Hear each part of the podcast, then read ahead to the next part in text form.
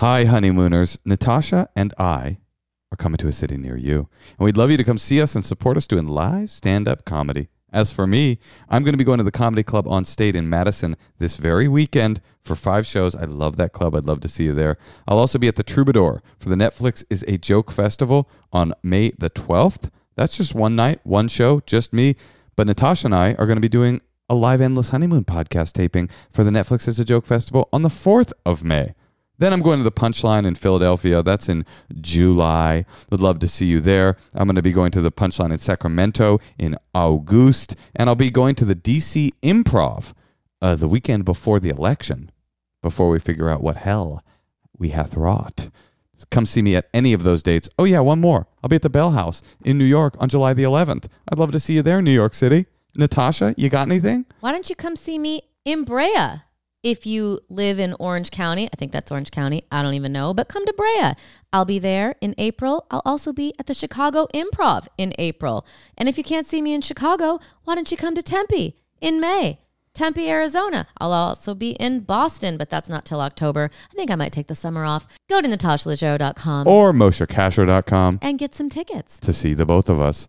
And also make sure that you come to our Patreon supported dinner party this Sunday. That is on St. Patrick's Day. What else are you doing? It is a dumb holiday. I'm sorry. If you are not yet a member of the tier that gets you into the dinner parties, go ahead and upgrade. Upgrade that. You could downgrade afterwards. I mean, we don't have real rules. Order your corned beef and cabbage from the local pub, DoorDash that shit to your house. Yep. Log on. 6 p.m. Come mess with us. It's a really great way Pacific. To connect to the community of the Endless Honeymoon podcast and also to connect to your lovely hosts.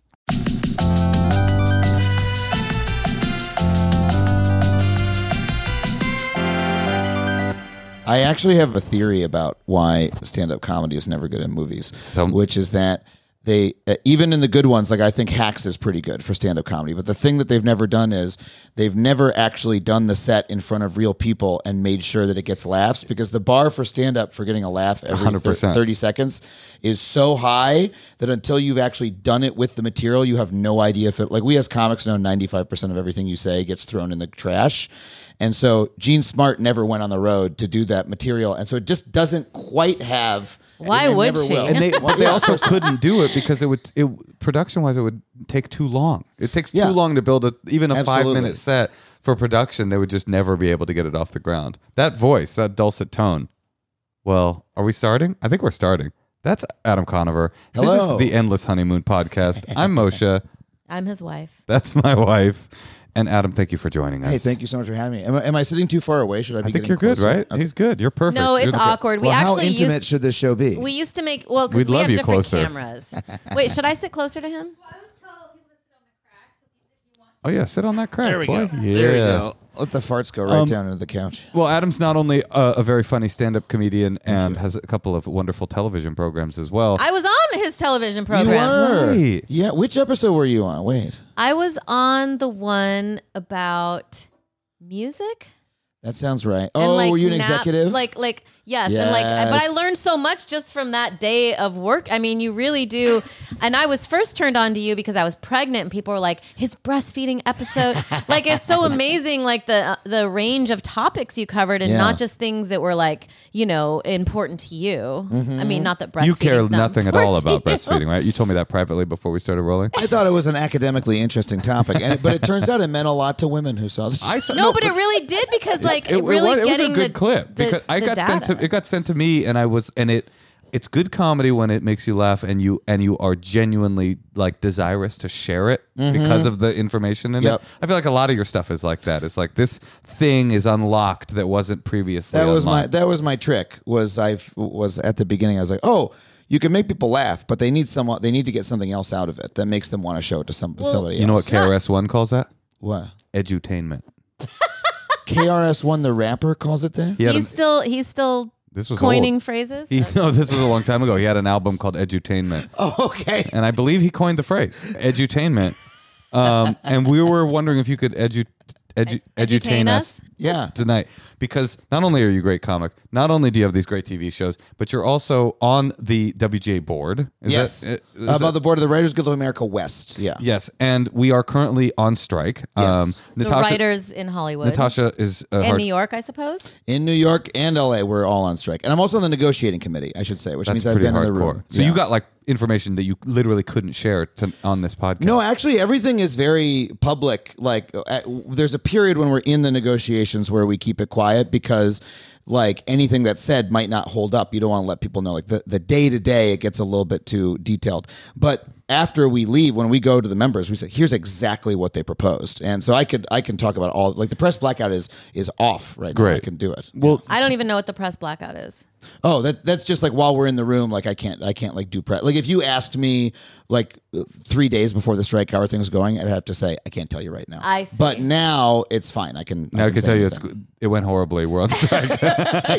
Okay, so Yeah. what, what I heard is that the studios and networks will make this last at least 90 days so they can cancel all of the um, the the deals overalls and, and, the stuff. overalls that they don't want to pay anymore. And I know personally friends who've already got them canceled, so it'll last at least 90 days so they can force majeure all of that. Is I'm, that I'm- true? I'm, worried about that because you know that I have an all over deal, right? An, Y- an over, an I have a- all-over deal? I have an overall. I, I have got an deals overall- all over. I have an overall deal uh, at Oshkosh and Bagosh right now. So it took me a while. I- It was a Good hard one, me- Moshe. Well, it was a good one. It It actually was. got me quite well. I mean, I struggled to get it out, but once I got it out, your reaction made it feel worth it, which was really good. Well, I was I was fucking it up so much on the way with the all over thing. Um, so look, the overall deal thing, that's a little bit of a canard that people say. Like it, it's it's a thing that people say that sort of dem- designed to undermine a strike a little bit. Like before the strike, people were saying, "Oh, they can't wait for us to go on strike because they're going to cancel. All, they're going to get to cancel all those overall deals." Um, but my like, friend got her deal canceled, and now Yes. she doesn't have money, and Yes. they are trying to not pay her for a show she did half of. Yeah, because we're because we're on strike. Uh, That's that's Right, right, unfortunately none. You know, no one's getting paid, and it's a bummer that like people who are on overall deals and are losing a lot of money, they have a lot of solidarity, and and that's we thank them for that. You know, being willing to take that step. Um, but the fact, but, look, the number of overall deals that these companies might have that they hate and they wish they could get, get out of, like sure, maybe they gave somebody you know a hundred million dollars. Like uh, I don't know, what's one of the really big people who they gave a lot of money. Um, maybe they're going, oh, that person wasn't worth it. Sure, we'd like to save 10 million by cutting them loose early. That doesn't compare to the amount of money they're losing by not getting new shows, by having a shut down productions that are currently being made. Like they are losing more money than than writers are. Um, so so I I think the it, it- look, it's likely to last a couple months, but it's for other reasons. It's it's not for that. Overalls are like not the biggest piece of the picture. let, let me take it like a step back because I feel like uh, our listeners. I don't know that we have a particular. I mean, not that we don't, but it's this is not like a comedy inside baseball podcast. Yeah. Uh, mostly these are. Uh, peop- 20 year olds looking for love. yeah, right. These are people looking for dick. They uh, didn't in the- laugh out at your the- they didn't laugh at your OshKosh B'gosh joke because they've literally been thinking we're talking about overalls the whole time.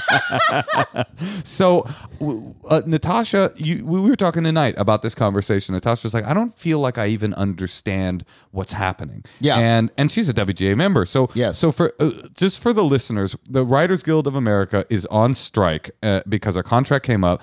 How did we get here? Can we just start at like sort of baby steps? What happened? Uh, so yeah, the Writers Guild of America, we are a union. We represent uh, about twelve thousand writers for film and television. We have a contract called the MBA or Minimum Basic Agreement. We, re- we renegotiate it every three years. Um, we have a democratic process. I'm a member of our democratically elected leadership. People voted for me. I'm not paid. I'm a volunteer. Um, we spend all three years figuring out what the membership needs and what their issues are. We survey people. We have meetings. You do stuff this like for that. free. we do this for free. Yeah. Well, we we have. Are you bummed you got put in this job? I mean, I, I just like doing it. Like Well, it is let it me is weirdly rewarding. Let me say and plus I before get you- to go on this podcast. you Well, know, yeah, well, that, that is a huge boon. But I will say, We would have had Adam, you anyway without all that free labor. I will say, Adam, as we're as we are giving you accolades and love, the you have been a remarkably uh, erudite, eloquent, and um, like sort of effective spokesperson for this particular Thank strike. you. Just in the stuff that I've been seeing, it's like it's nice to see a comic doing that, you know, Mm-hmm. and and and you're really well poised to to speak to this stuff, not just because of your position, but also you're doing really well for us, and we and I appreciate that. I Thank appreciate you. it too. I was just I was just kidding. Like Oh, I no. just the idea of doing all of that though sounds incredibly taxing. I mean, it, it's time consuming Uh, in the low periods. It's a meeting or two a month to be on the board. It's n- and you know it's not that big a deal, and you get sucked into it because I got very involved in in the action we did a couple years ago where we fired all of our agents to get rid of their conflicts of interest. We don't need to get into that, but I, I got involved in that, and then I just enjoyed you know being a part of it. And then You people- enjoyed firing your agent, huh? I, I mean, it was really fun. I was like, hey, "Fuck you," you know, get out of here. And now I've got all new agents that are better, frankly. Um, and uh, but but after a while, people were like, "Oh, you should run for board," and and I was like, "Okay, I'll, uh, let me give it a try." And it happened to be when you know lined up with with our contract expiration, uh, and and so now I'm in the middle of this of this crazy strike while being in leadership. Um, but like okay so we find out what people's needs are um, and it turns out that what writers needs are are like really desperate right now. Um, because the companies meaning the streamers and the studios and the networks have spent the last like five to ten years taking money away from writers using all these contractual tricks. And it's different depending on whether you're talking about episodic like narrative tv like you know yellowstone or shows like that um, or wednesday or whatever or film screenwriting has different issues and then comedy variety which is what i do and most stand-up comics do. That's late night stuff like that. It also covers uh, um, you know daytime. Uh, that has its own issues. Um, and one of the reasons i got involved in the board by the way is because uh, another member told me uh, this guy matt gunn who writes for bill maher was like we've never had on the writers guild america west we've never had like a comedy variety late night stand-up type person on the board ever. All those people are normally on the east uh, which is a separate union. It's a little bit complicated. We need to get into that part. Um, but uh, so uh, we have been hearing from members that like they can't make a living in Los Angeles or New York anymore. Uh, the companies have created these things called mini rooms where they uh, shove people into a small room and make them write a large number of episodes in a very short period of time. It's a for- regu- It's a regular size room. I've been in some mini rooms. They're, the, the, the size of the room. Listen, I'm a union man, but I feel Is feel it called a mini room because of the amount of people? Like they have fewer people? and fewer and little and littler time, right? Well, they also call it mini as an excuse for paying you less. right, mini um, checks. yeah. Honestly, You know, I like did those a mini publisher- room and I don't think I ever got paid. You know the Publishers Clearinghouse checks? They give you the opposite of those. They're very, very tiny, and they hand them over. It's basically a trick to just get the same amount of w- labor extracted for a smaller pay, a smaller amount of time. Correct. For like about a third of the pay. Right. Um, and so you have people who, we could get into exactly what the loophole is. Um, it might be a little bit inside baseball, um, but they did it by separating writing from production. They, they have you write the whole show before, before they've picked it up to production. Right. And then they say, well, since it's not in production, you're never going to go to set. So we don't need to pay you your producer fee, which for writers, you, It's kind of everything. it- that's like about half to two thirds of your pay is normally your producer fee. And So I think that people yeah. don't. Fucked this is up. this is why I wanted to have you on. It's not just to. Is because I feel like there's something for the public. It can be difficult to find sympathy with a bunch of Hollywood writers saying we're not being paid fairly. It sounds it uh, it sounds false to the working man ear. Uh, but but I think that that's because of a lack of information of the Yeah. way that that writers historically and contemporarily string together our living, which is like you're saying, it's a little bit from column A, it's a little bit from column Yeah. B, and then you have a living. And what the studios have done over the years is very slowly make the columns smaller and less and less existent. Correct. And, and, and, and streaming used to be a smaller part five years ago, and now Yeah. it's just growing and growing and growing and growing, and people aren't getting any residuals for streaming. It isn't streaming the whole pie now. streaming is so much more of the business and our con- our contractual terms are much worse in streaming. Mm. So actually if you write a narrative TV, if you're writing like for Wednesday, actually your pay is pretty good. Your residual should be better in some areas, but they're like okay. Um And that's the number one getting show. better. That's Uh, the number. you know That's the I mean? one show. Yeah, but if you write, for example, let me just give you an example here. Again, comedy variety. What I do late night um, is in streaming. We have no minimum, uh, no minimum pay at all. We have no guaranteed length of employment. So, so look, when I wrote Adam ruins everything, which you were very nice to say nice things about on truTV, it was the smallest channel on on on basic cable. Um, all my writers had a minimum amount that they were paid, a couple thousand bucks a week. Um, they had a guaranteed term. We could, we could employ them for no less than 13 weeks, which is like three months is like not that long to know you have a job, but at least it's something, right? And uh, the residuals were like good, you know, like my my first year my first residuals check was like low five figures, you know, and so it was for all of our writers. And writers like, I got to pay my rent with the residuals, and that, as a writer, is what tides you over because it can be years between your jobs, Right. Right. That's Right. one of the reasons people go, oh wow, like four four thousand bucks a week sounds good to me. Well, except that. As a writer, you only usually work about six months a year, nine months a year, and it might be a year before your next job. So but that that was on basic cable. I made basically the same show for Netflix. It was called The G Word. It was less episodes, basically the same format. They wanted me to do what I do on Netflix. When I was in our first meeting with the line producer and we were talking about writers, he said, "Hey, good news. We can do whatever we want with writers. There's no restrictions. we, we could we could pay them a dollar. We could pay them a dollar a day. Hire them one day, fire them the next day. Had No- he, no he never researched you at all? You're like, wrong guy, dude. Yeah. You're like, I'm going to do a special about this. Yeah. I was like, uh, well, I- I'm an EP, right? So, so as an EP, I'm like, uh, you know, I see all the other EPs going like, ding, ding, ding, ding, ding. Great, that's going to save a lot of money. But as a writer, I'm like, my blood runs cold. It's you know? like, good news, Che Guevara. We Yep. can completely colonize Cuba in less than a month. It's going to be great. Absolutely. And then I got, I actually literally just a week ago got my residuals for the first year of the G Word being on Netflix. And it was a total for all six episodes for a full year. It was $500. Wow. Which is like basically zero compared to, again, if it was on basic cable, it would have been, you know, it could have been 20,000. And, and again, this, I have had writers say, this is what allows me to pay my rent. Um, I, I'm not saying like I got to have $20,000 right now. I'm saying the drop off, especially in comedy variety, what we do from cable to streaming is like obscene. And that's one of the things that we're fighting for. And so, how do we get here, right? In the negotiating room, we said, okay, one of the things we need this year is, you know, streaming's been around for 15 years. We need the same terms uh, for comedy variety on uh, uh, on on streaming that we have on television. If you write for Amber Ruffin's show, right on on Peacock, shoots in the same studio as Seth Meyers' show, you should be getting the same pay and residuals as Seth Meyers. You know, um, just because one's on NBC, one's on Peacock shouldn't make make a difference. The company's totally stonewalled on that. They said we're not doing that. Um, where we want to be able to hire people on a day rate. We want to be able to hire you one day and fire you the next day. And what makes what, the reason we're on strike is that's like existential, you know, to the Writers Guild.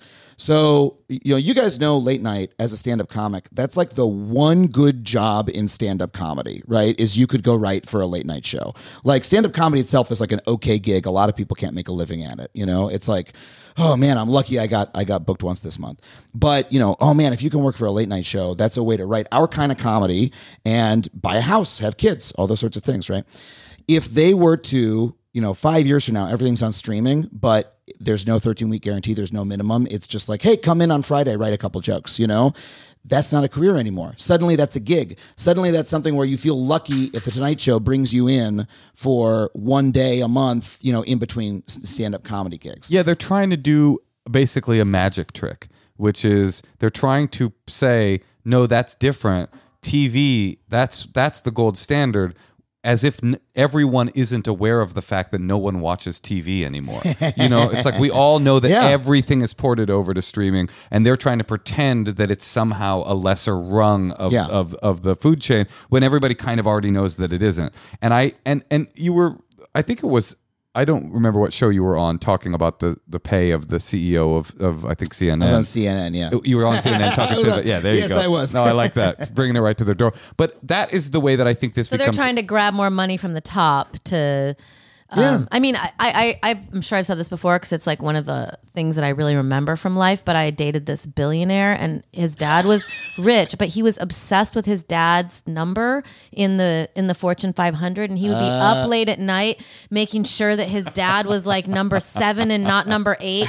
And I think that's kind of what happens to. I mean, that's like an extreme case. Yeah. But like that is the late stage capitalism. It's like Yeah. I want to be the I don't it's not enough for me to be the billionaire. I want to be the person who's like above that guy. And Right. so the only way to be above that that guy is to rip off everybody else. And some- they know how to do it. and something else happened too, which is that, correct me if I'm wrong because you're the expert here, but that we used to be in entertainment, though it was definitely a greed based capitalistic system forever, it still had this like folksy, we got, it's our Yes. little world. We're making, hey, we're paramount. I'm going to cut a head off of this horse and put it in your bed. Oh, let's go to the antennas and hang out. Yeah, exactly. And then it became Apple and Amazon. Correct. And it became basically what's happening with tech and with every other big corporation in the world, which is that it was all about shareholders and it was all about increasing tiny little profit margins in order to make stock uh, shareholders happy. And that starts with Netflix. Netflix is the one that brought that into the industry because Netflix,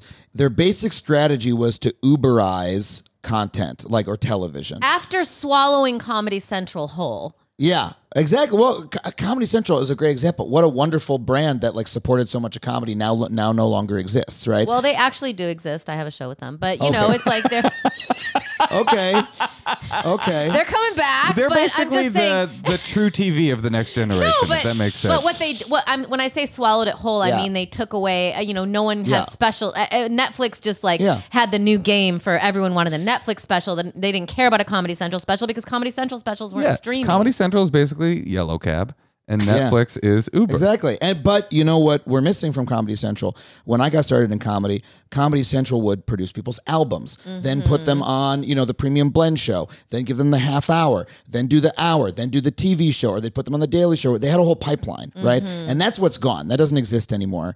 Um, and you know, it's Viacom's fault. They they while Sumner Redstone was just like getting his dick sucked by ladies while he was in a coma, you know, you know the the CEOs of the people who are running Viacom. That's what was happening. I just read a book about it. um, uh, the, That the- wasn't a comedic riff. That was a historical fact. it was like slightly elevated, but just very slightly. But I, I mean, for real, it's bizarre what happened. Uh, the people running Viacom, which ran Comedy Central, just ran it into the ground and completely missed the ability, the, the chance to compete with Netflix.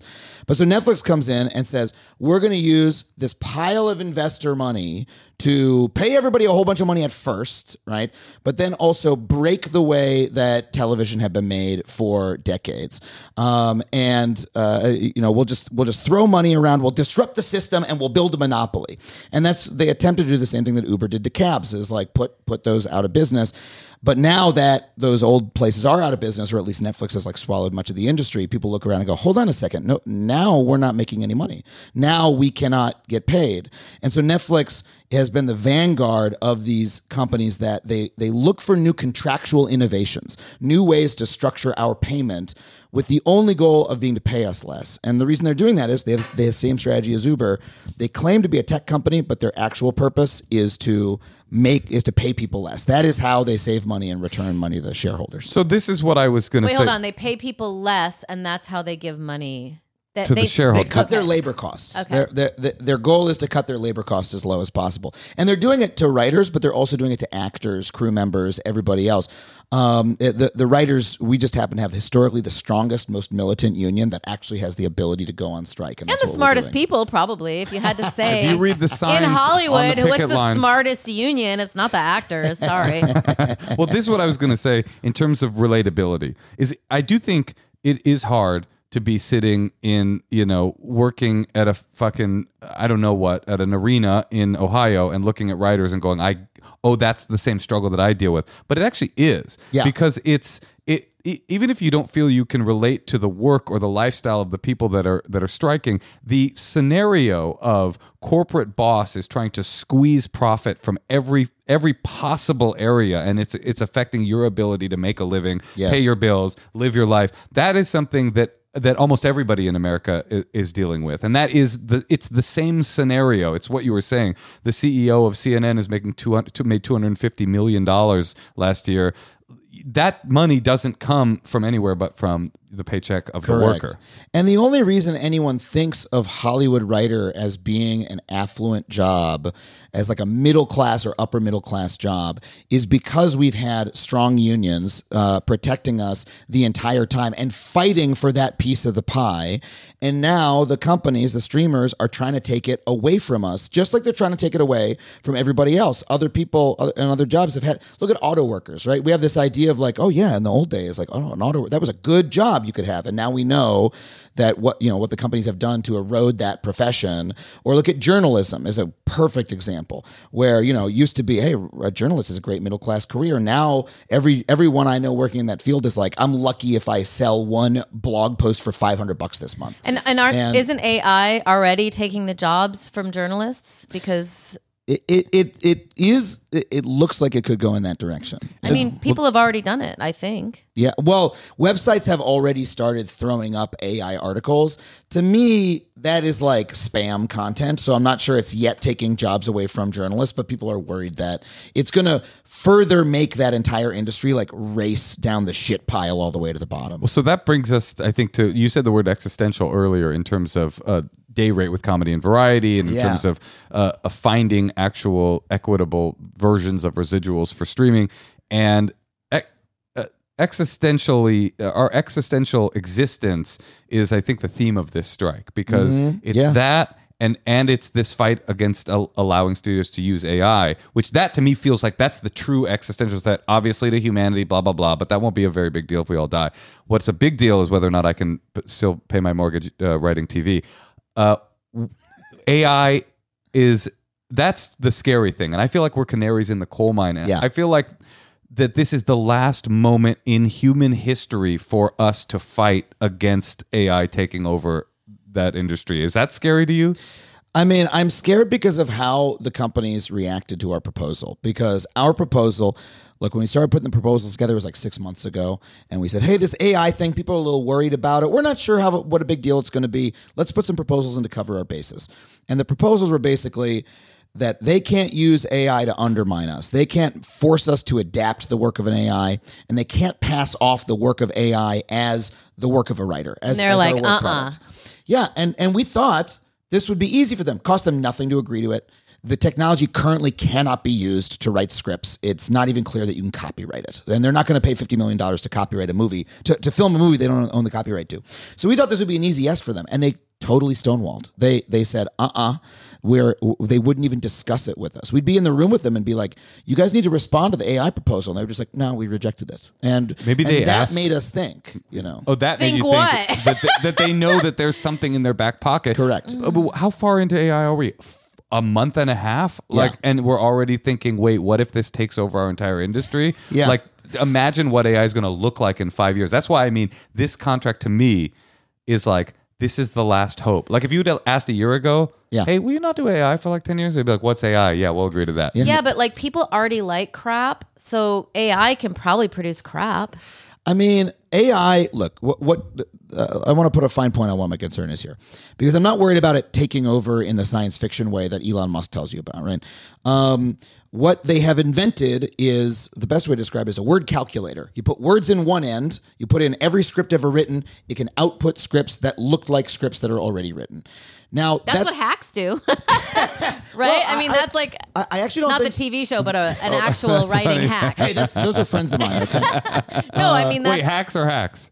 Uh, Both. all of them. You got, Yeah. yeah. you got no. I'm saying if you're a hack, you're you don't have talent. Yeah. You, You that what you're already doing. But you're just regurgitating words. Well, uh, uh, okay, we could we could maybe say that that's an ex- like an extremely poor writer would do that. Except that outputting text is not what a writer does because being a writer also means talking to the studio, taking their shitty notes, taking them into account, just literally talking to them on the phone. They need someone to talk to. Um, you talk to the actors, you talk to the director to change the lines. You know what costs more than than a, than a different scene. say, oh, that's too. You've written, you know, uh, there, you know, we have too many locations. It's going to cost too much. We have to reset that scene in the same location.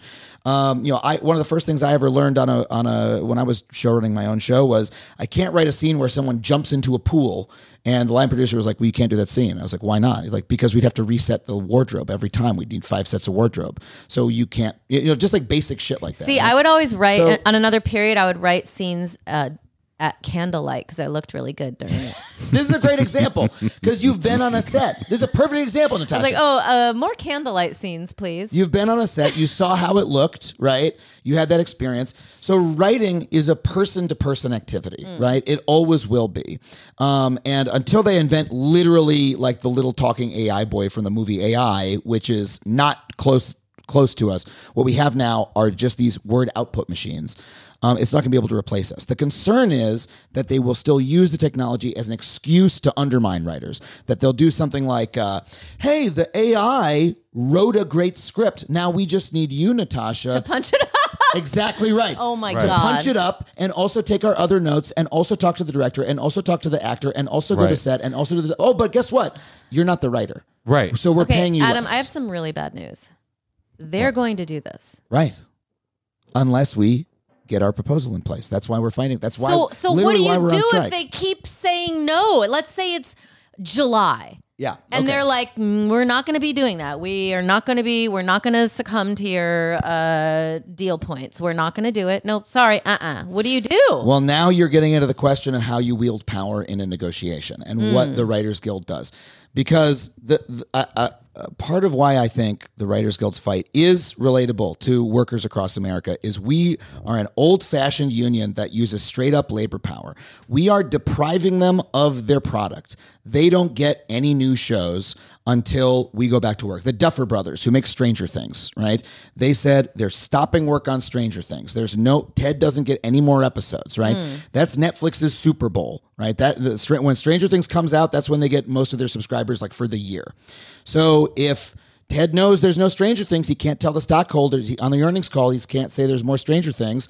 Like that hurts him. So he's going to need to come to the table eventually.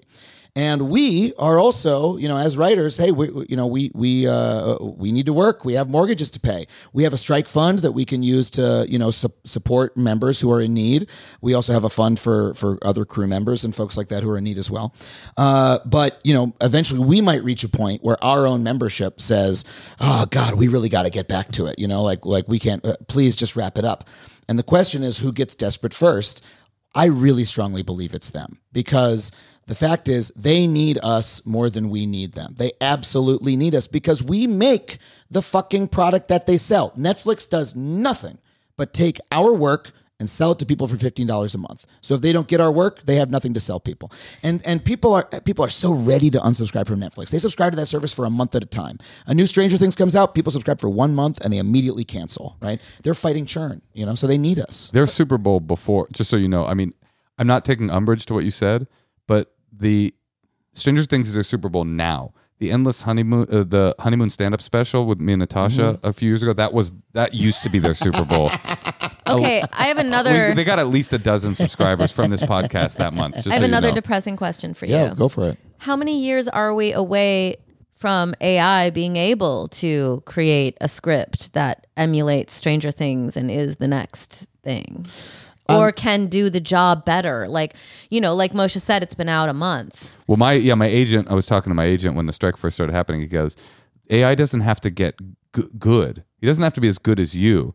He has to be as good as the worst writer that's working. Like because the taste of America is p- plummeting so qu- slowly and like so quickly that eventually, like is the minute AI can be do the work of a mediocre show, they'll be like, well, that'll be good enough. I mean, look, there's already there's been algorithmic content like slop content on the internet for years. Like it, it- there's been uh, look at music. People are worried about AI music. Muzak has existed for 50 years, right? People still need pop music.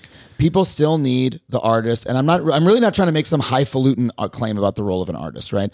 But people need like those people who look at society and say, here's what people are interested in next. Here's the next thing. You know, so people need to go, man, people feel like this about their jobs this year. I'm going to create office space, right? And then 20 years later, someone says, actually, this is how they feel about their job. I'm going to create the office. And then 20 years later, oh, it's actually 10 years later, but 10 years later, someone says, I know how people feel about their jobs. I'm going to create Severance. Three different jobs about off, three different shows and movies about offices that are totally different in, in the way they on- portray. on the- based on the fucking zeitgeist. Yeah. When you write a joke, if you write a late night joke, right? Um, you're you're a late night writer, and you're trying. Uh, Ted Cruz did something that day, you know, and you need to write a joke about it. You're thinking, okay, who watches the show? What do they think about Ted Cruz? How old are they? They hate Ted Cruz. Okay, what did he do? What was funny about what he did?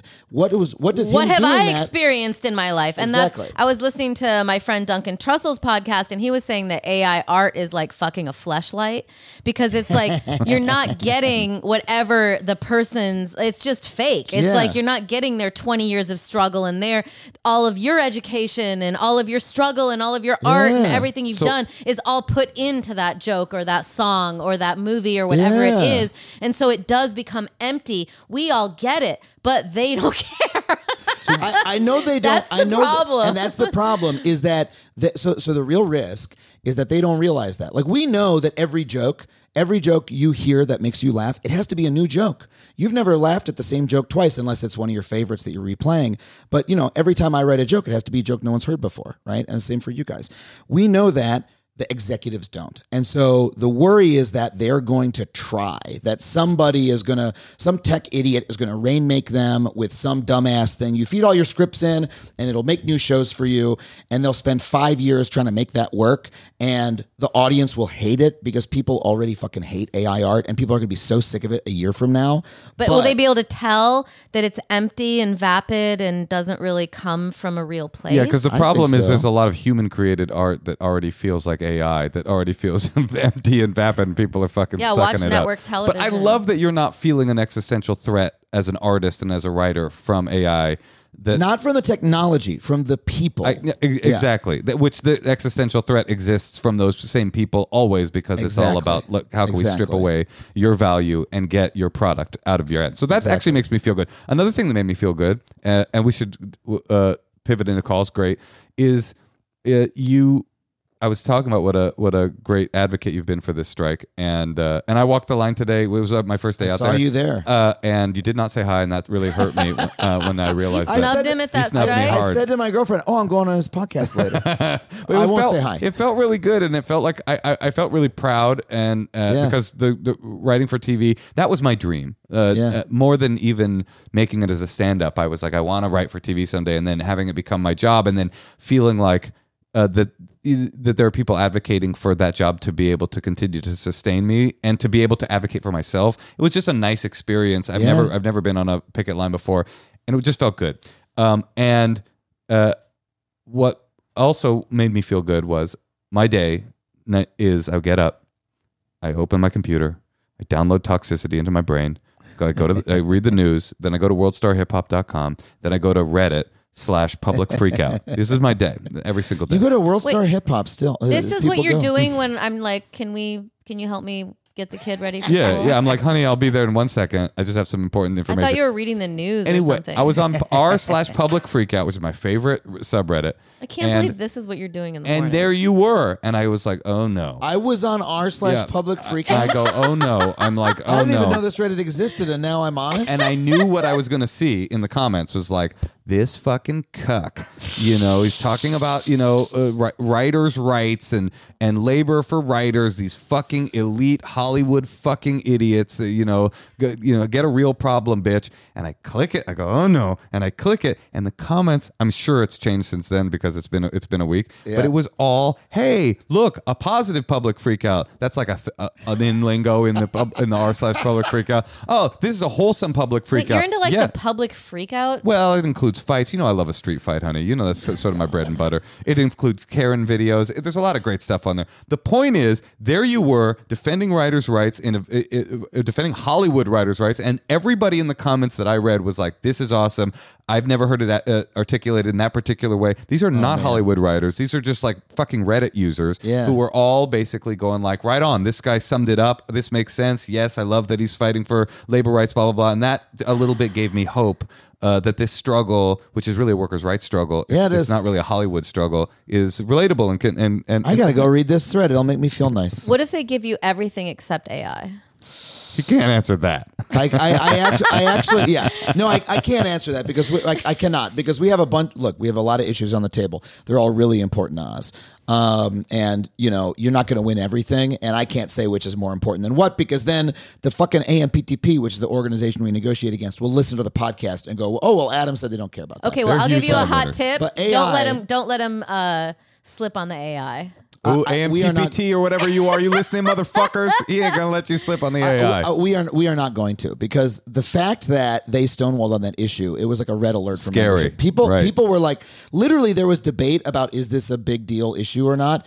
And when they said that, and literally, oh, so the only thing they said when when they when we were like, why won't you respond to this? They were like, well, we don't want to put any restrictions on technology we might want to use. And they're clicking their like long fingernails together. That's what they yeah. you say for real. Nosferatu? Are you on this? Are you negotiating right now? That's so scary. It- that we- is so scary. I hate it. it's, terrifying, and we need to put those uh, uh, things in place. And by the way, AI is Oh, and we should really call this like imitation technology because that's the main thing it does. It imitates stuff that's been input. It is hurting actors right now. There was there's a case where Apple made AI narrators for audiobooks. Actually, a pretty good use case for that kind of technology because you you know like um, someone might want to listen to an audiobook where not enough people want to listen to the audiobook where it's worthwhile to record, right? However, what they were doing was they were taking the AI voice prints of real actors, real voice actors, and making it making it without telling them because there was a clause in their contracts that allowed their voices to be used that way. And these were SAG-AFTRA actors, Crazy. and and they had to go uh, like I think I think they might be litigating about it now, but like that's that is literally stealing work from them. You know, and all things lead back to r slash public freakout because there's been a number of uh, fight compilations that are narrated by, I'm not joking, President Barack Obama. I'm not even kidding. It's, it's, it's like it's, Stop it's, it. it's Barack Obama's voice, and he's just like he fucked up when he walked into this dark alley. And I swear to God, that's real. Okay, but here is the Malia? ultimate question. what do they want us to do? They just want everyone. I mean, what's the idea that there's like just want more nine money. billionaires and that no one has any money and no jobs This to is buy any of this their is fucking exactly it. crap? It. doesn't make any sense. This is exactly it, and and that is what they're trying to do. So what the I wish I said this up top. What the negotiation is really about is that they're trying to destroy television writing as a career and film writing as a career. They're trying to turn it into gig work, into something where there's a couple showrunners who maybe they pay uh, you know a lot of money to, but there's no writers in the middle, and those showrunners just say uh, they they get the ability to farm out a script to a freelancer every once in a while. So maybe you can make you know five thousand bucks once a year by writing one script that takes you a month, and you're like, oh, my dream came true, and yet I'm still working at the Stop and Shop, right? Um, that's what they want it to be. Um, and they want to keep the money for themselves, and it's incredibly self-defeating because, like, it.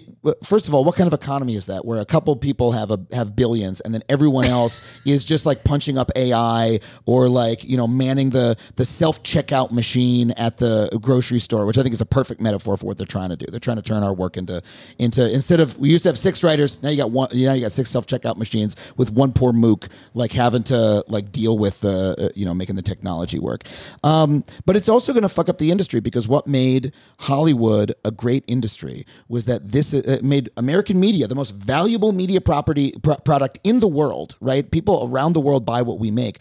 The reason they do is because this is the one place in America where writers could get paid. Writers since F. Scott Fitzgerald and Faulkner came here to like write movie scripts because they could make a lot of money and drink themselves to death in a wonderful, you know, patterned wallpaper uh, house like this. While getting their dick sucked by a, uh, a, a registered nurse, right? Exactly Sumner, right. Sumner style. And, and so if they can't, if writers aren't paid that way anymore, then writers aren't going to come here anymore, and the industry is going to wither and die. So we're saving it from from ourselves, and from even be, themselves. and even beyond that, it's so short sighted because I'm a better writer than I was when I started writing for TV. Now, Yeah. and and that's because I have been able to forge a life in the in of experience and of craft, and I'm sure you are too, and Yeah. I know you are too. It's like.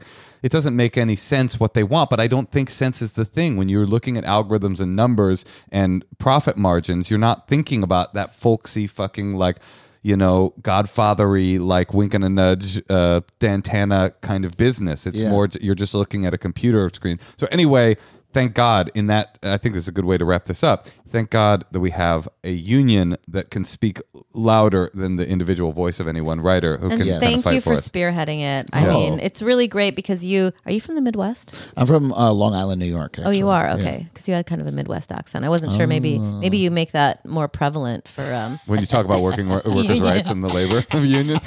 well, yeah, well, you know, when I was working down at the auto plant, It sounds yeah. better than well, you know. I was working at the. No, it sounds. They both sound right. They both sound right. but I really, I don't I- know Long Island. I don't know. I'm not an accent Moshe guy. doesn't By get the way, I got. I got embarrassed by your your Obama too. It was so much better than mine. Let's move on. Well, I'm just saying it's great that you exist. Um, Oh, thank you. And that you are able to find the, um, I don't know, just the optimism to do this. Yeah. Because that's hard because I'm so cynical, I can't even have Well, the that's discussion. interesting. A, a, a union rep has to be both incredibly cynical and incredibly optimistic at the That's same true. time. It, it's it's You'd ha- definitely have the optimism. it's the fucking coolest thing I've ever done. Like I was at the picket line today. I was there from Yeah, I know. 10 a, 10 a.m. Yeah, That was yeah. Well, uh, well, uh, how long were you there, man? I was there from 10 a.m. to 5 p.m. I was there all day long. Yeah, I was there exactly as long Which as you. No, no, no, I'm lying. I'm lying. I, I was there for four, four. I think I was there for four, It four Which, hours. which studio has the most shade? oh my god. That's where Uh, I'll go. No, Tomorrow. I can tell you the dynamic, and you can't speak to this because they're all equal. Um, but uh, Disney is where you go when you're a little older and you need some shade, and you just need to not walk too much. Um, Paramount is when you're kind of like you're you're our age, you're kind of like a Gen Xer, and you're kind of you like old Hollywood. And Netflix is where you go to get laid and get coke. A hundred percent. Netflix is like Netflix is like so horny and like it's it because it's all the it's all the East Side renters. It's like all the writers. It's all the Gen Z writers. Sounds like Um, some hot guys might be there. Yeah, you should go down. It's incredible there. And by the way, at some of these other studios, the picket lines are there to like stop trucks from going in. That's the purpose. We're trying to st- because Teamsters don't cross picket lines. The Teamsters is the one who's, who delivers the trucks. That's another union that's supporting us, and um, so that's the purpose when we're at Universal or Paramount and Netflix. We're just picketing the Netflix office building because we can see the Netflix people up in the building and like horns are honking. They're like looking down at us. Like we are just letting them know, hey, your fucking talent. Instead of pitching inside that building, we're outside letting you know that we're pissed. And it's so much fun. It it is so. Uh, it makes me so optimistic to be out there because like. We're up against the machinery of capitalism, right? I was making fun of Ted Sarandos and David Zaslav. It's not about these individual guys. There, if if they were, you know, to drop dead today, a new CEO would come in and do the same thing.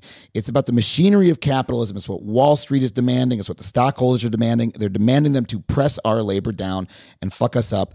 And we are fighting back with nothing but our humanity. Literally, we're just 12,000 people who talk to each other. That's all I do as a union rep is I talk to folks like you, literally any union member who wants to talk to me on the phone. If they get my number, they text me, I'll call them on the phone. We have millions of one-to-one conversations like that. We have big meetings, you know, where hundreds of writers get together, we talk about the issues. Um, and then we generate unity of purpose by organizing each other, by by having we have captains who who, you know, text you and say, "Hey, would you come out to the picket line today? We need more people." Um, uh, uh, hey, uh, what, what are your issues? What are you concerned about? Let's talk. We generate that unity of purpose, and then we collectively decide democratically we're not willing to work anymore unless we get this this and this. This is what we need. And then we go fucking do it. And we just say we're starving you out. And we don't have high tech. We're just emailing each other. You know we're just calling each other on the phone and and like making signs with cardboard. And here's the thing. It's gonna fucking work. We're gonna kick their asses. I'm three 100% sure of this we're gonna kick their asses and then they'll fuck us again three more years but But at least you'll get, you know, when AI in three years, AI is going to be like, P.S. oh, If you can get me three years based on the way AI is going, I feel like it'll be good. I'll Look. step off the bow of the ship in a climate disaster. Look, this is the way the Writers Guild and unions across America have won everything Mm. that workers have. This is why we have health care. This is why we have pension. It's why we have residuals at all, is because writers in the past took this step and everyone said, oh, they're fucking idiots. They'll never make it. It'll never work. And they won those basic contract protections. And they and they beat those those evil old studio bosses. Um, but they did it uh, often under worse conditions that we uh, than we're under right now. And now it's our turn to step up and do it.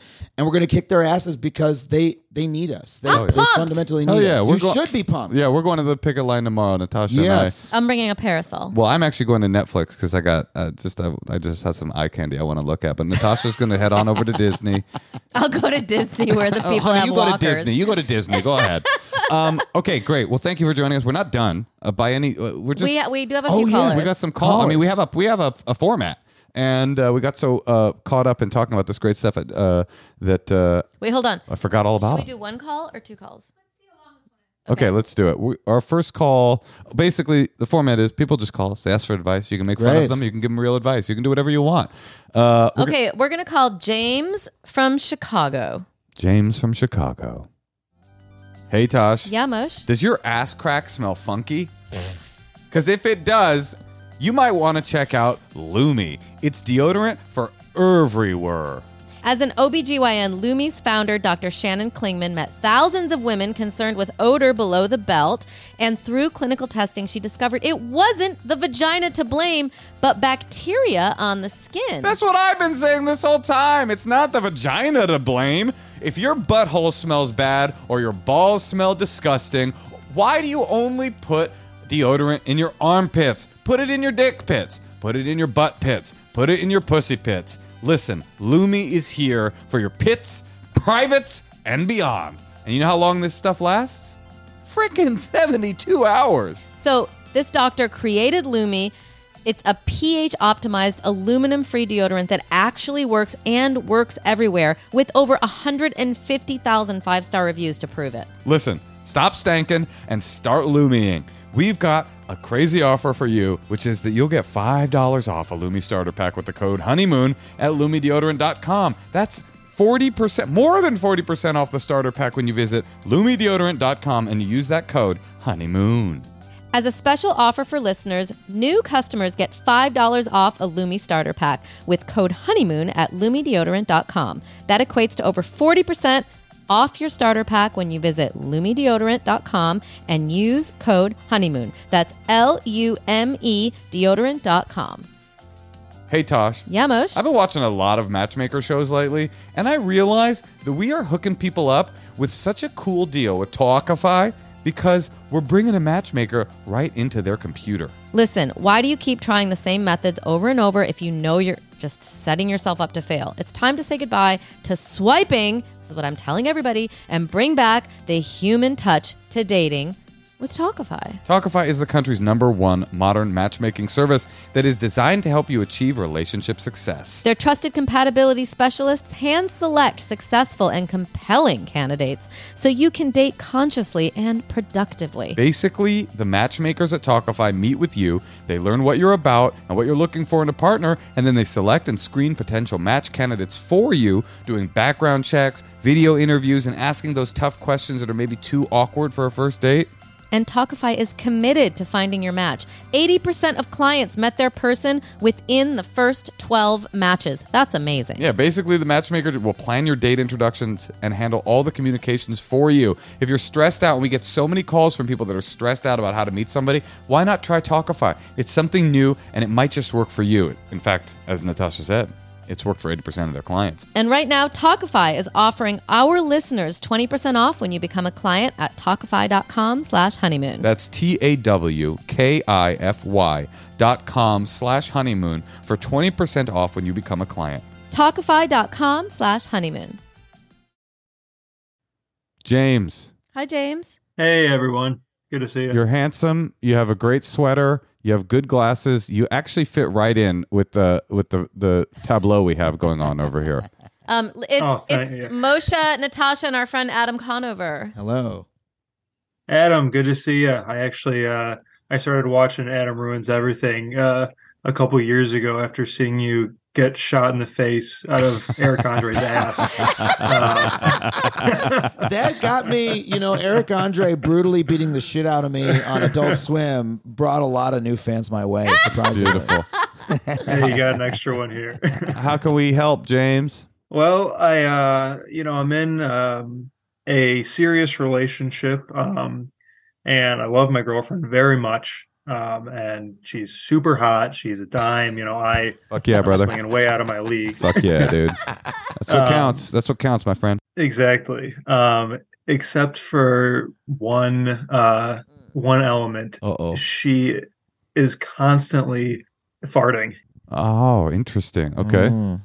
you know i understand i'm not a monster we all do it it's it's natural you know maybe it, it's a good thing she mean it means she's comfortable with me um but it just totally kills the mood it's like a foghorn Is it? Oh, so Um, she's like a punk rock farter. She's like an out loud. Hey, check or maybe this a out. hippie. i mean it, it almost there's almost an element of performance to Uh-huh, it a performance like farter. just to, to And, get a and- reaction out and of you me. said you But, said uh, foghorn. Oh, it- it- so it's really audible. That's my question. It- no, he meant foghorn, Yeah. leghorn.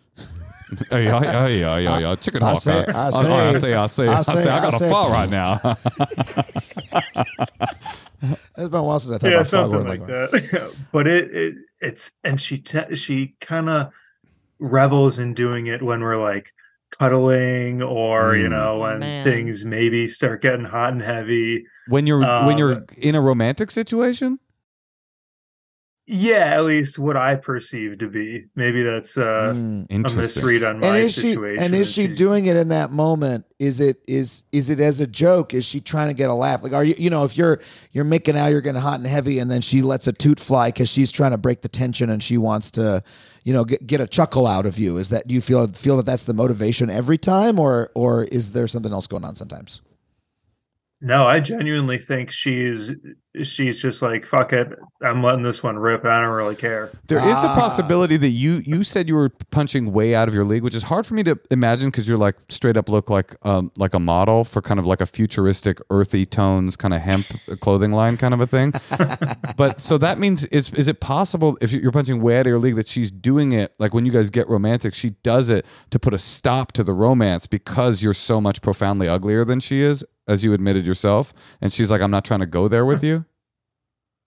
You know that that could be it. I was thinking Mhm. like if I could spin zone it, Maybe- I'm on the case. maybe it's a cue for me that she's not she's not ready to go. I don't think which so. then I takes the pressure off me. But I don't know. I feel like uh, I feel like I'm uh, I do all right. You're a handsome man. I, I mean, the answer here is very obvious to me. I don't know, Adam. If, do are you having a feeling? I, I have a Natasha? couple i have a couple thoughts to share but i want to know what natasha says Well, I will tell you, like, I, I grew up not farting, and that was not a thing you did in public, and I would never. It, It's like appalling. She was big like Veruca Salt uh, because she held in so many farts as she was growing up. No, listen, it was Violet just like never a thing that you would ever do. And then I remember when I met Moshe, we were hanging out with some of his friends from the Bay Area, and this girl would like fart and be like, "Oh, excuse me." And like I had never heard anyone fart and say excuse me. Like if I farted, I would just like be, you know, like just be like, "Oh, what's up here?" You know, like and then Moshe was like, "Oh, that's a real Bay Area thing. Like, you know, it's like kind of hippie. They just kind of own it." And I was like, "Okay, well, I'm glad I'm not that." But it's clearly like from her, uh, you know, her childhood, maybe like Like she thinks it's on- okay. on some it level. was not, Yeah. and it's good in a way that it wasn't like I. I would just be like, it, it, it was. It wasn't even something you would think about doing. like you know my uh, my girlfriend and I have been together 14 years now and and it's like uh, first of all I grew up in a very fart free family fart. It was free of farts or free to we, fart. we we farted a lot Okay, We're- fart, okay. you were free yeah. farting. yeah, free farting I, family. I, for most of my life, thought that the only thing that was rude was if other people could hear you fart. Mm. That I, I thought as an adult, you're supposed to be able to do a silent, you know, move Yeah. the butt cheek and get the Sure. fart out.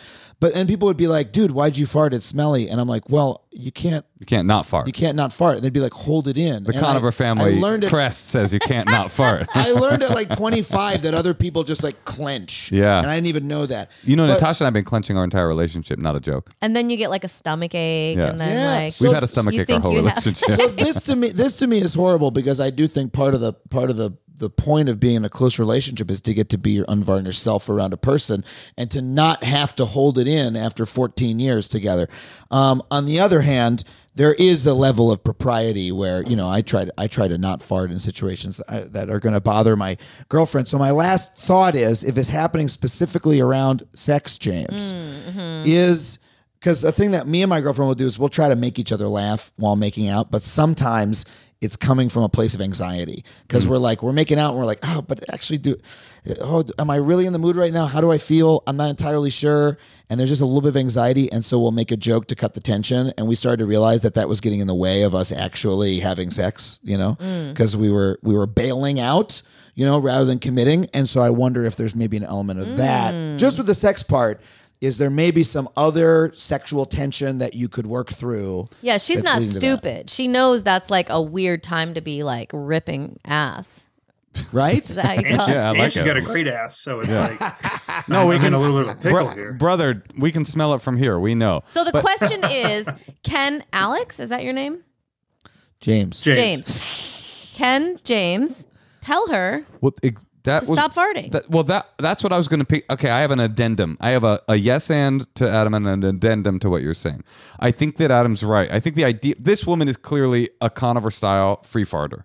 Uh, that's her vibe. That's who she is. Uh, You don't want a different woman uh, you want this woman. This woman, one of the things about her, one of the picadillos about her is that she likes thinks it's funny to fart and to do it freely and, and, and often.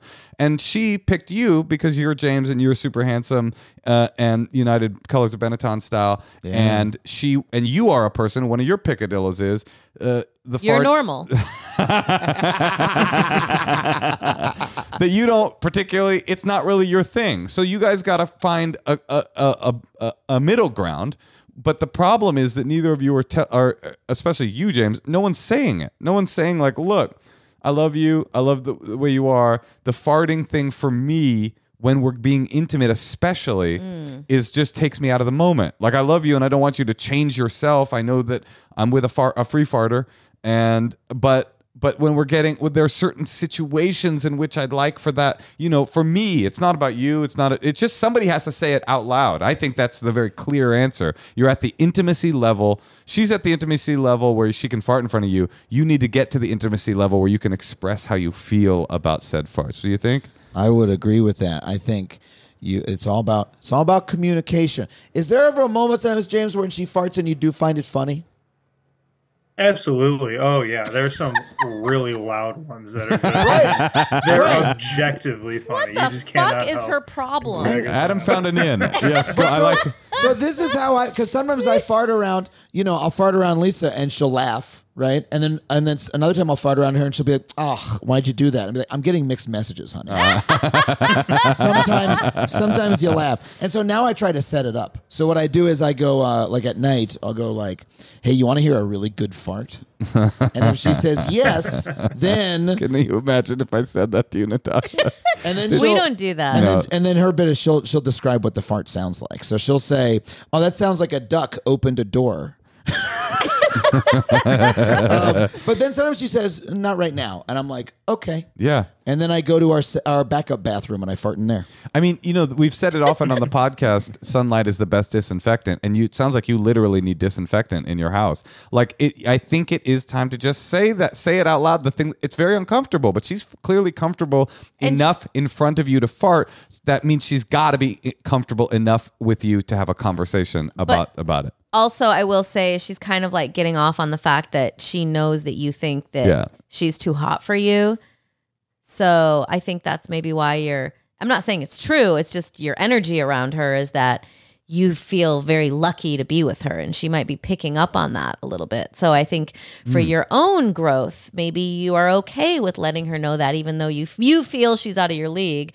It's okay to say that to her, and it's only. I don't think it would push her away, and if it did push her away, it's probably for the best Yeah, if because if, it's annoying to you, and you and you got her, so you'll get another hot chick. yeah, James, we feel we've helped you in, amazingly. Absolutely, I Can, appreciate. can all you have that guys' help. conversation? You think? I think so, and and Natasha is the only female uh, on the panel today on the fart panel.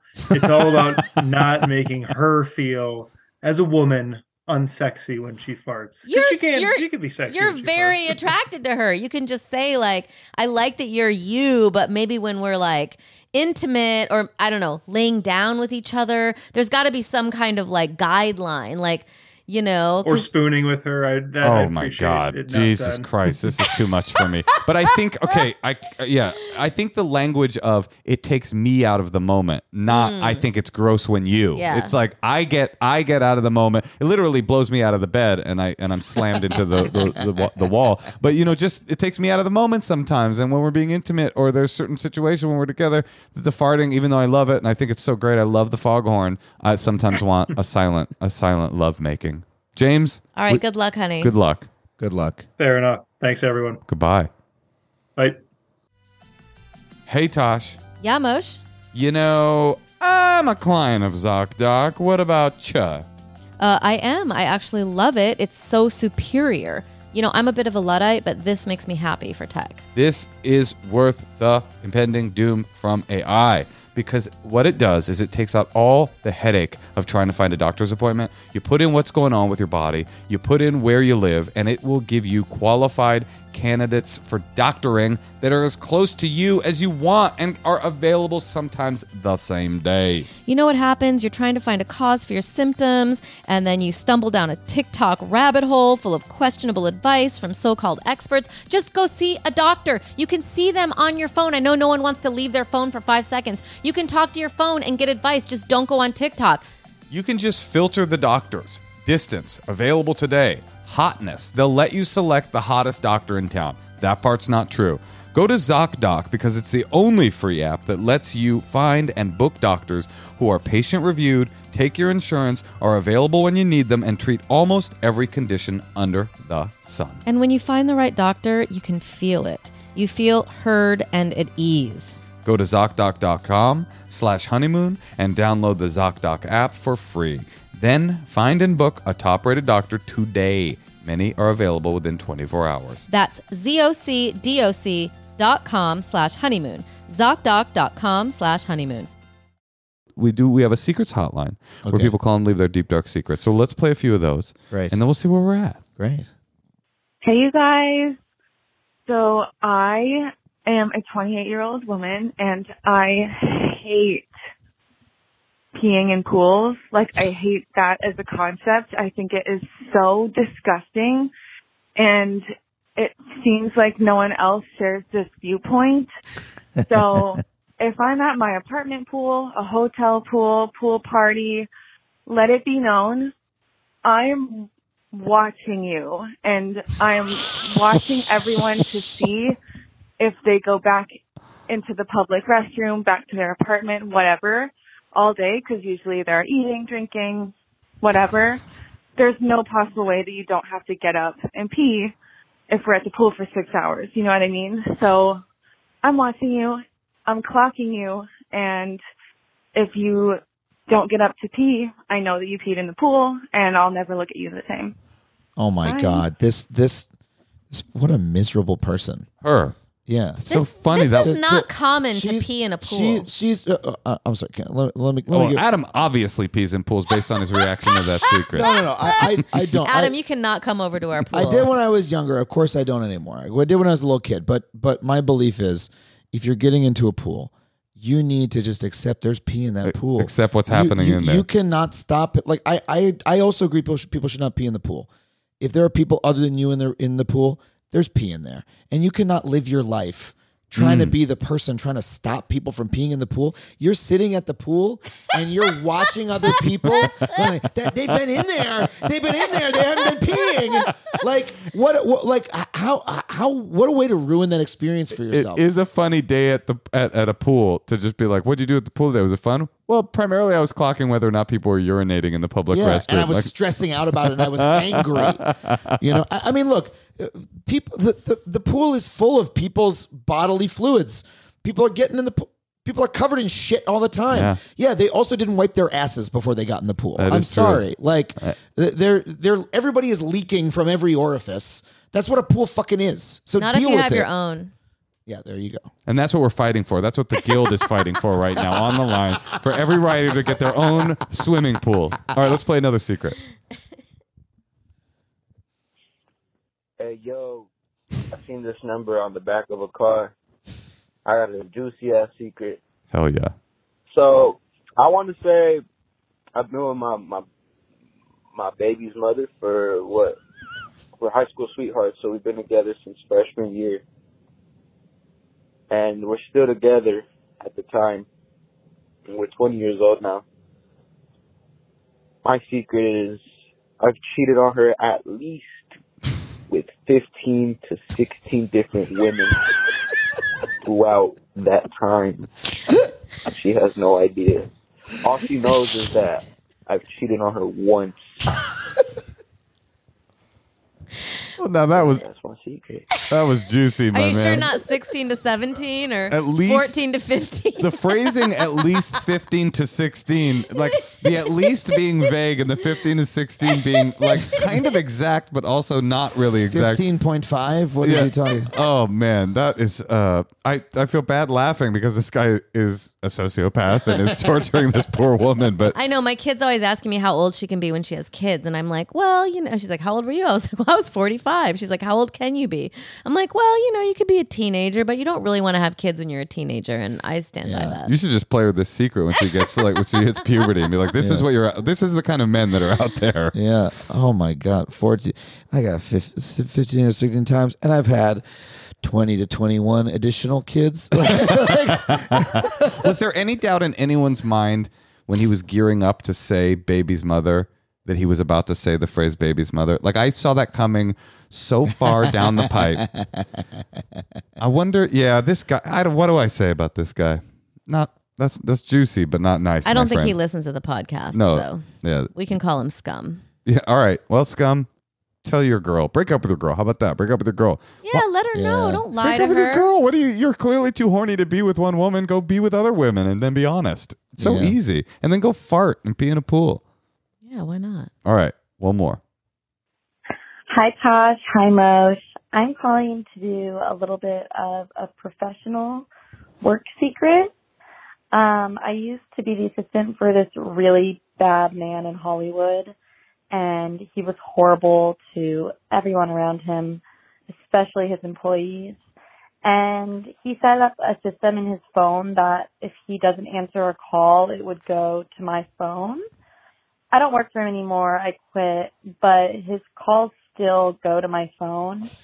and I just let them and I haven't told anyone on his staff and he's missing very important calls from very important people. and this is just a little bit of my getting back at him for being such a jerk to me. But then his kid's school called and now I feel kind of bad. um, yeah, that's my secret. Bye. I mean, this is such a great moral question because, Uh. like, you want to say it's okay, right? yeah. Depends on who it is. I well, need a but name. let's say he's the worst person. Let's say he's a rapist. Harvey Weinstein. Let's say he's the absolute worst Yeah. person. Is it okay to do that? What would If it- Jesus do? what would Jesus do if Harvey Weinstein's phones were being diverted to his cell? I'm just saying, could you live with yourself if karma is a thing and you're creating your karma in these like little moments? Is uh, it, are you doing more harm to yourself? I like this one. What do you think, Adam? I mean, uh, look, you, you don't owe you don't owe anybody redirecting their mail. You know what I mean? You, Never excuse error in In Uh, it- against it- someone's favor? look, I, I I'm the kind of person. You know, if I if I see so, look, I, I get a lot of I get a lot of misdirected email because I have an old email address that was just my first initial instead of my name, and so I get a lot of email for other people. And sometimes I reply and I say you emailed the wrong person, you know. Uh, but sometimes I'm like, I mean, fuck this person that they set my email address as their Bank of America email address. and now I have access to their bank statements. I'm not going to go out of my way to find them. Like, I don't have time to do that. And so she could take that that approach with the guy and say, I fuck this guy and his whole company. Yep. They'll figure it out. They like uh, they don't need me to go out of my way to say, you know. Well, it's like d- revenge is often difficult to choreograph, and this person choreographed it for her. Like Yeah. the evil man al- brought the revenge to her door. I don't think I would have it redirected. I probably would. Uh, oh, you're maybe you're a good person. I I, I just don't want it like I, I just need all the help I can get. All right. Well, what should we do? How about you? You want to? Yeah, this is good. Oh, it's been long enough. Okay, cool. Um, well, then I'll tell this. I'll say this last thing. So you were saying about uh, redirecting mail. What would you Yeah. do in this situation? We got mail recently. Okay. Don't know the addressee. I called the former owner of the of the house, and he didn't know this addressee. It was three letters, two from the DOJ, one from the FBI. Whoa. And I was like, if I was this person, I would desperately want to know that the DOJ and the FBI was after me. So I did a lot of work to try to find this person. And I actually contacted the Department of Justice because I have a contact there. and he, th- no information. We threw it in the garbage. yeah. You threw that in the garbage. or return to sender, I guess That's is what, what I was gonna do. Yeah, Yeah. return to sender. I mean, that's uh, uh, you know that's the bureaucracy. They'll they'll find the person. That's their job. You know, it's not necessarily yours. I Um, think it would feel really good to send a quick, curt email. Please have this off of my phone ASAP. mhm. It would still, you'd still feel good. But like you can talk to them now like they're pieces of shit.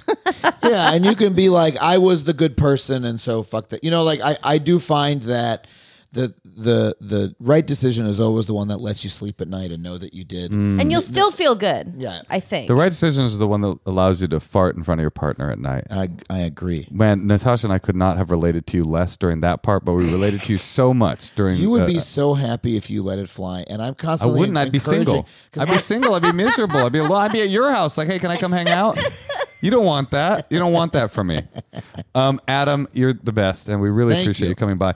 Uh, the when is this coming out?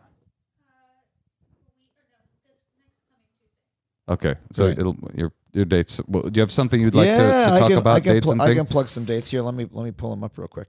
If Adam's a great stand-up. Uh, in addition to being an untiring uh, advocate for labor and uh, a, a, a wonderful producer of television, also a great stand-up. Go see him live. Yeah, come see me in Tempe, Arizona, Batavia, Illinois, just outside Chicago, Baltimore, Maryland, and St. Louis, Missouri. And if you, uh, that's all, that's all in May and June. And if you want to support the strike, we have a fund that you can support. By the way, if you go to entertainmentcommunityfund.org, you click donate, and you select film and TV from their drop-down menu. That money will go to support crew members, actors, other people affected by the strike. And if you want to support me while I'm on strike, come see me in Batavia, Illinois. Ooh, hell yeah. Adam Conover, thank you for joining us. You're the best. We appreciate it. Thank you guys. Thanks, Adam. This is a blast.